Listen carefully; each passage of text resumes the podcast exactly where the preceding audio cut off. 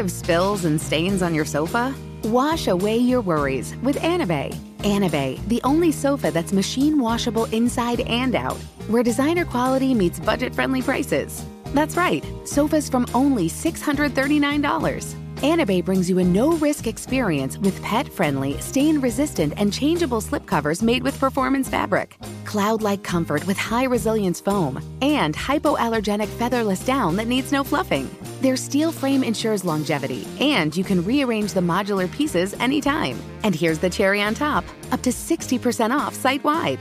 It's backed by a 30 day satisfaction guarantee, so if you're not absolutely in love, send it back for a full refund. No return shipping or restocking fees. Every penny back.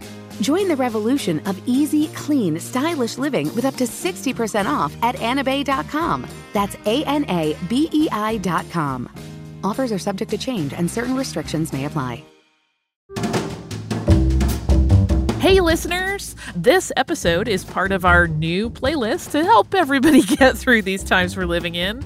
It's our Host Faves playlist. Yep, these are just some of our personal favorites, ones that we had a particular affinity for, and because these are stressful and trying times, we tried to stick to the ones that weren't quite as dour. So hopefully they'll give you a little lift. Stay safe. Welcome to Stuff You Missed in History Class, a production of iHeartRadio.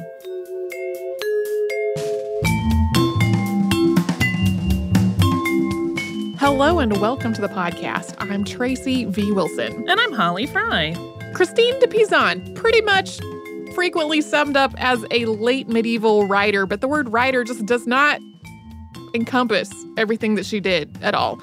She wrote all kinds of verse, she wrote military manuals and treatises on war and peace and the just governance of a nation. She wrote an autobiography in the form of an allegory. She was the official biographer of King Charles V of France. And she wrote the only popular piece of writing that praised Joan of Arc while Joan of Arc was still living. She also wrote the Book of the City of Ladies, which is a compilation of notable women from history, literature, and mythology that was one part of her very active participation in an ongoing debate in medieval France about the nature of women and their representation in history and literature, something we still discuss today. Uh, and until Christine got involved, this argument had mostly been, or exclusively really, been going on among men. So she was pretty great. We're going to talk about her today. Christine de Pizan was born in Venice, Italy in 1364. Her father was Tommaso di Benvenuto di Pisano, or Thomas of Pizan, who was a government advisor and a professor there. And not long after Christine was born, though, he was appointed to the court of Charles V of France to serve as the king's medical advisor and astrologer, or his medical astrologer. These two things were pretty tightly connected at that point. When Christine was three or four, she and the rest of the family joined her father in France. Her father was a humanist and a highly educated man, and he made sure all of his children were educated. He gave Christine the same education that he gave to his sons. Growing up in the court of Charles V also gave Christine and her siblings access to extensive libraries and numerous prominent scholars. Charles V was nicknamed Charles the Wise, and he surrounded himself with cultured, educated people, and he assembled an incredible library at the Louvre. So, by her early teens, Christine was well read and well educated, and the breadth of her reading was just incredible. It set her up to write about everything from love to military strategy later in her life. When she was about 15, a marriage was arranged for Christine. It was to court notary Etienne du Castel, who was about 25. The same year that they got married, Etienne was appointed court secretary. In spite of her youth when they got married and the difference in their ages, Christine described this marriage as a very happy one. They had three children together, two sons and a daughter, and Etienne encouraged Christine to continue her studies after she got married and became a mother. But things started going downhill for Christine and her previously happy family in 1380. Charles V died of an abscess at the age of 42, and he was succeeded by his son, Charles VI. We actually did a podcast on Charles VI in August of 2017. He was the one who initially showed a lot of promise as a leader, but then developed cycles of terrifying and violent psychosis when he reached his early 20s. When Charles V died, though, Charles VI was only 11. So his uncles were doing most of the actual ruling. And all the political back and forth in court, Christine's father lost his position. Etienne still had his post as secretary, but he was being paid a lot less. So the family fell into financial difficulty, and that was compounded when Christine's father died sometime in the late 1380s. Then Christine's husband died suddenly in 1390, possibly due to plague while he was away from home on a mission for the crown. So, at the age of 25 or 26, after 10 years of marriage, Christine was a widow with children to support. Because of her father's death, she also needed to support her elderly mother, and the family had taken in a niece as well. It does appear that in all of this, Christine had inherited some property. She was entitled to some of her late husband's salary as well, but actually getting any of this became this really complicated legal tangle. It was exacerbated by the fact that she was a woman, which made it a lot harder for her to advocate for herself in all of these matters. It was eventually resolved after about 15 years, but that did not help her at all in the meantime. Yeah, 15 years is a long time to have financial struggles while you try to get what is due to you. Right that's a long time to to have to deal with that. Christine did have other family that she could have gone to live with or she could have remarried. Either of those would have been the typical course of action for a woman in her situation. But she didn't want to do that, in part because she was so heartbroken following the death of her husband. So she decided to try to earn a living as a writer. Now, this is kind of a theme on the show. We've done a number of previous episodes about women who decided to earn a living by writing. This is because for big chunks of history, writing has been one of a very few available options for women from the more affluent social classes to try to earn their own money. At the same time, writing wasn't necessarily totally acceptable, and sometimes it was only possible while writing under the name of a man. But for a particular social class, it was one of a very, very few options. But there is a really big difference between Christine de Pizan and other women that we've talked about on the podcast who decided to earn their own money as writers. She lived before the invention of the printing press. There were multiple printing methods in use in Asia long before this, but in the West, Johann Gutenberg is credited with developing a press that used movable type sometime in the early to mid 1400s. Christine died long before Gutenberg printed his Bible and long before the printing press revolutionized the way publishing worked in the West. So, unlike the other women that we've talked about on the show who made their living by writing, she was not writing books to sell to the masses or through subscriptions. There wasn't a mass distribution method that was efficient at all. To sum it up, Christine de Pizan was going to try to make a living as a writer of medieval illuminated manuscripts. The very few people who earned a living writing at this point were doing so by writing commissioned works for wealthy patrons. It was virtually unheard of for a woman to go out seeking patrons, but Christine did. It definitely helped that she had so many connections from having grown up connected to the royal court and from being the widow of a court secretary. It also helped that she started out writing the kinds of pieces that were really popular at the time, including lyric poems and allegories. Love poems were especially popular, and Christine had a lot to draw from. She really channeled her grief over her husband's death into a lot of her early work, and she called her happier love poems written during this time singing joyously with a sad heart. Her first commissions were short pieces for members of the French nobility, or she would dedicate a poem to someone who would then give her a gift as a gesture of thanks. In less than a year, her work was being passed around and read outside of France. By 1403, she had written enough poems to turn them into a collection. That was 100 ballades, virelais, et rondeaux. And those are three different poetic forms. Uh, she also made ends meet by doing transcriptions and illustrations of other people's work. In May of 1399, while she was still writing the poems that would later become that first collection, she also wrote an 860 verse poem called The Letters of the God of Love, or The Letters of Cupid, written in the form of a letter to Cupid during a spring festival. Although sometimes it's translated as a letter from Cupid there's a lot of variety in how people approach her work in translating it. In this work, women from a range of social classes, married and unmarried, describe a number of insults and degradations that they have experienced in their lives. And these insults and degradations are not just from knights and nobles and other real life men, or from the general expectations of society. They're from works of literature, including Roman de la Rose or The Romance of the Rose.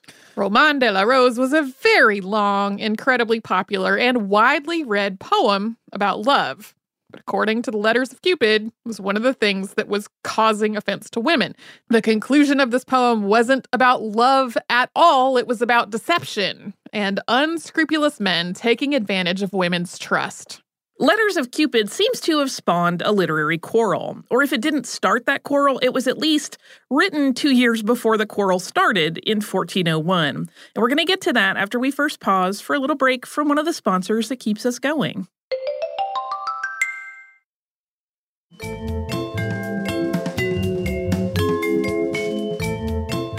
When Guillaume de Lorris started writing Roman de la Rose in the late 1230s. It was supposed to explore the whole art of love.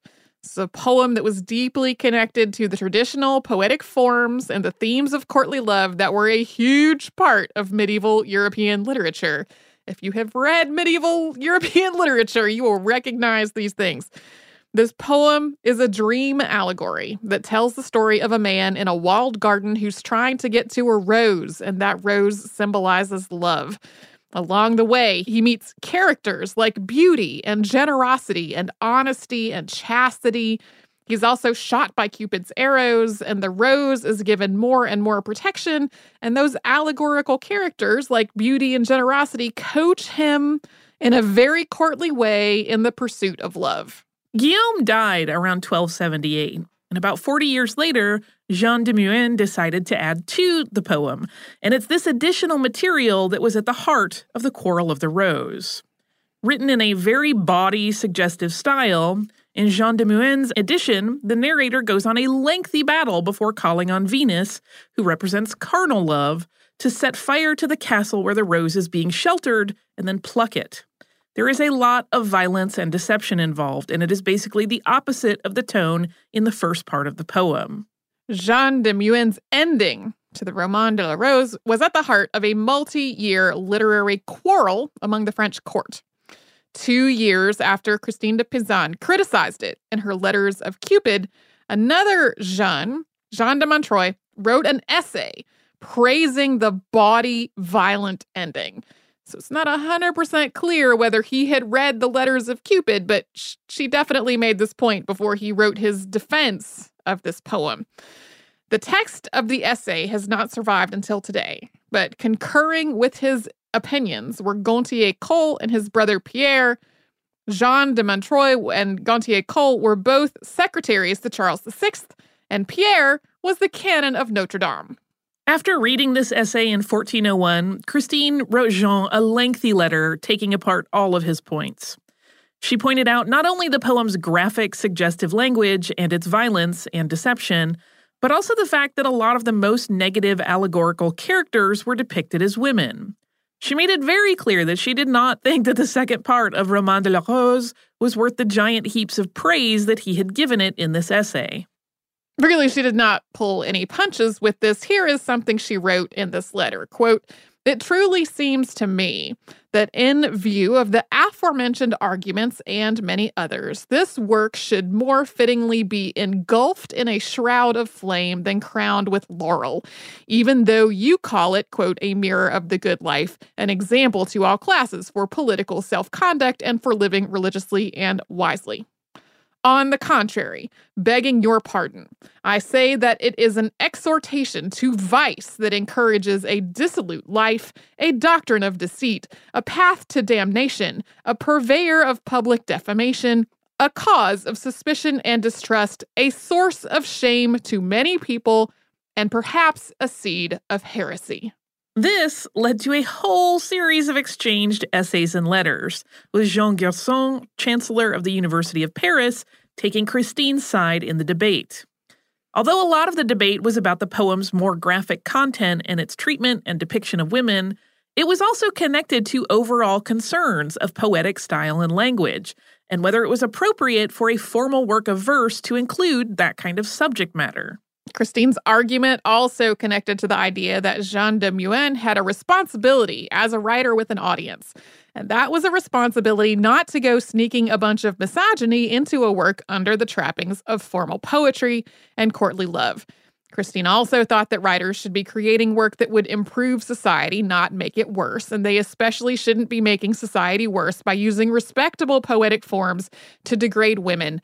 I feel like I have lived through this exact same argument on the internet over and over for the last entire history of the internet.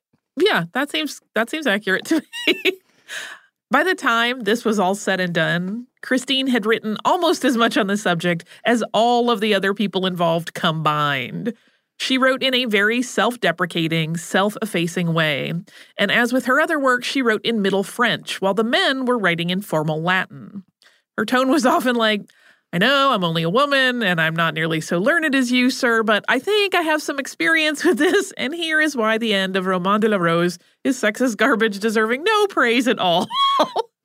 she also collated all the exchanged letters in 1402, and she delivered them to the provost of Paris and Charles VI's wife, Isabeau of Bavaria, asking for their support. She brought the receipts directly there. she did. The Quarrel of the Rose also led to Christine writing her most famous work, The Book of the City of Ladies. Like Roman de la Rose, this is a dream allegory. It's one with Christine as a character. It begins with the character Christine studying, and she finds book after book, all of them written by men describing women as wicked and full of vice the character Christine finally becomes convinced if so many great and educated men have written so many negative things about women, then surely those things must be true. She goes so far as to ask God how he could have made something as terrible as women, and to wish that she had instead been a man, since according to all this literary evidence in front of her, women were worthless and men were great. The character Christine is then visited by three ladies Reason, Rectitude, and Justice, who offer her comfort and reassurance that all these things she has been reading against women are indeed false. They say that they have been charged with traveling the earth to help people get back on the right path. They charge Christine with building a city, quote, so that from now on, ladies and all valiant women may have a refuge and defense. Christine and the three ladies go on to build a city together, along the way, picking apart various attacks on women and pointing out hypocrisies, like, for example, how Ovid's portrayal of women was degrading, but the man himself was a vain philanderer. And while building this city, Christine and the three ladies talk about a long list of mythical and historical women, including the Amazons, Zenobia, Sappho, and the biblical figures of Sarah, Rebecca, and Ruth. The three ladies go on to tell Christine about queens and princesses and women scholars and poets. The book's third section is all about saints and other holy women, and they also talk over a lot of more general questions, like why there aren't women arguing in the courts of law and whether a woman has ever invented anything new. The Book of the City of Ladies was a work of literature created intentionally to offer a positive portrayal of women and to offset widespread depictions of women as weak, deceptive, and immoral. To counteract depictions of women as deceptive and unfaithful, it offers examples of chastity, constancy, and faithfulness in love. To counteract depictions of women as deceptive and dishonest, it offers examples of integrity, honesty, and good. It also points out in numerous places how there are fewer examples of women as scholars and leaders because women had fewer opportunities to get the education that they needed to become scholars or the experience they needed to become leaders. Among other things, the book explicitly advocates for girls to get the same education as their brothers. The Book of the City of Ladies wasn't the first book to compile the biographies of real and mythical women into one volume. Giovanni Boccaccio's Concerning Famous Women was written about 30 years before that and was the only major work at the time to do so. Concerning Famous Women was one of Christine de Pisan's inspirations. But the Book of the City of Ladies was Europe's first book of this type to be written by a woman from a woman's perspective. Christine de Pizan took a copy of this book to Isabeau of Bavaria, just like she had all of those letters. There's an illustration of that encounter of Christine delivering her book to Isabeau. In 1405, Christine wrote a follow up to the Book of the City of Ladies that was called The Treasure of the City of Ladies, also sometimes known as the Book of the Three Virtues. It's a conduct manual for women, which in some ways is really conventional, as the Book of the City of Lady was, when it comes to things like the treatment of marriage and gender roles. It assumes that marriage and motherhood are how the world works for women, and it advises women on how to get the best and most satisfying lives for themselves within that world. There is a lot about duty and virtue, but at the same time, the Book of the Three Virtues also points out that expectations placed on women were impossible to live up to. And rather than being framed as, this is how you should conduct yourself because it's what God wants and what your husband expects, it's more like, this is how you should conduct yourself to get the best possible place for yourself in the situation that you're in. It's more about women improving their quality of life than about women living up to social expectations. And there's also a lot of encouragement for women to be self sufficient, whether they are a widow pondering remarriage or a married woman considering how much of a role to play in the management of her household. I read one description of this book as I was researching this that called it Machiavelli for medieval French women. Like Christine's other writing, the Book of Virtues is steeped in a sense of Christian virtue and piety. This probably offered her some protection as an incredibly outspoken woman who was pointing out and contradicting sexism and misogyny over and over and over again. That made it kind of hard to criticize what she was doing without also looking like you were criticizing Christian values. I mean, she did get criticism, but this this buffered it a little. Christine de Pizan didn't only address women in her writing about conduct. Her moral teachings was a collection of advice written in verse for her son, Jean du Castel, as he was leaving to go to England to be fostered. And she also wrote a lot of advice meant for kings and nobility, and we're going to talk more about that after a quick sponsor break.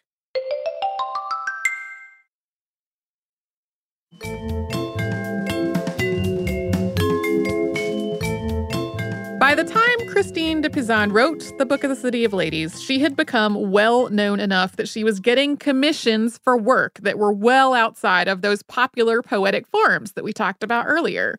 Philip, Duke of Burgundy, commissioned her to write a biography of his brother, Charles V, in whose court she had grown up. He made that commission in 1404. The Hundred Years' War was going on during the entirety of Christine's life, and much of her work turned toward issues of war and peace. After the death of Philip the Bold in 1404, his son, John, also known as John the Fearless, became the Duke of Burgundy.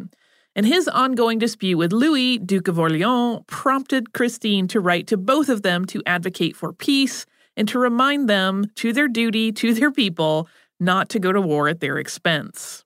This unfortunately did not work. The Armagnac Burgundian Civil War started in 1407, and that lasted for almost 30 years. In 1410, she published a book on military leadership and tactics called The Book of Deeds and Arms of Chivalry. This was yet another totally unexpected thing for a woman to be doing, so much so that people thought she might have just copied an earlier military manual and other books of strategy to do it. A later editor even edited her name out of it and made it look like it was written by a man. But this was Christine's own original work. It was a product of her extensive study of history and strategy and tactics and all of that extensive reading she had done in the court of Charles V. It covers all the military technology of the time as well as tactics and strategy, and it makes a case that peace is preferable to war, but sometimes is only attainable through war. She fills out her discussion of all of this with examples from military history. She also walks through the idea of just war, a war fought to keep law and justice, to defend the people from injury or oppression, or to reclaim stolen land. The book discusses how the people fighting in the war should conduct themselves justly, and then once the war was over, it was incumbent on the ruling class to rule the people in a just way. In spite of the questions about whether Christine, who after all was a mere woman, had just copied this book from someone else, This book was translated into English and it became one of the first books printed in England after William Caxton established a printing press in Westminster. He printed it as The Fate of Arms and Chivalry in 1489. We haven't really touched on all of Christine's work because she was prolific. Between 1399 and about 1415, she wrote 12 major works totaling more than a thousand pages. She also worked directly with the scribes and illuminators who created the finished manuscripts of her work. Throughout, she was an advocate for women as well as for justice and for peace.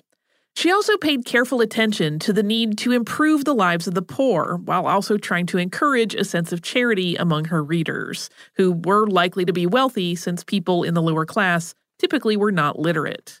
Outside of the world of her writing, she was also very savvy. She was invited to several royal courts outside of France, but she preferred to stay in her adopted homeland. And she also had to be very strategic to provide for her children in a world where money and family and political connections were extremely important. I mean, she was making the ends meet through all of her writing, but that's not the same thing as providing for the future of your children in this world. She had no dowry for her daughter, but was able to negotiate a place for her at the Royal Dominican Convent at Poissy in, as a companion to Charles VI's daughter, Marie. She also negotiated for her son to be fostered with John Montague, the third Earl of Salisbury, with the hope of ensuring him a political future. This second part led to a whole complicated negotiation with King Henry IV to get her son back after John Montague was a co conspirator in an uprising against him, though. That's a whole huge drama of international intrigue in which she had this ongoing, careful negotiation with a king to get her son to return to France. As we noted earlier, England and France were at war throughout Christine's entire life. The Battle of Agincourt in 1415 was a massive defeat for France, and not long afterward, Christine joined her daughter at the convent in Poissy. She mostly stopped writing, at least for public view, around that same time. She did come out of retirement for one last work, though. Christine's last known piece of writing was about Joan of Arc, and it was written to honor her after the French victory at Orleans in 1429. Like we said at the top of the show, this is the only major work written to celebrate Joan of Arc during her lifetime. And we don't know exactly when Christine died, but it was sometime around 1431 in Poissy, France. I find the whole idea of building a whole city where the ladies can find comfort and refuge to be very comforting, and I am glad that Christine did it. I want to make a joke, but I think it belittles things, so I'm going to refrain. Okay.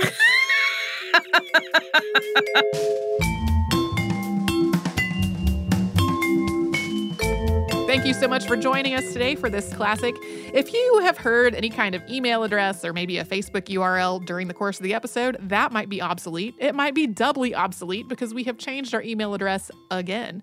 You can now reach us at historypodcast at iheartradio.com, and we're all over social media at Missed in History. And you can subscribe to our show on Apple Podcasts, Google Podcasts, the iHeartRadio app, and wherever else you listen to podcasts.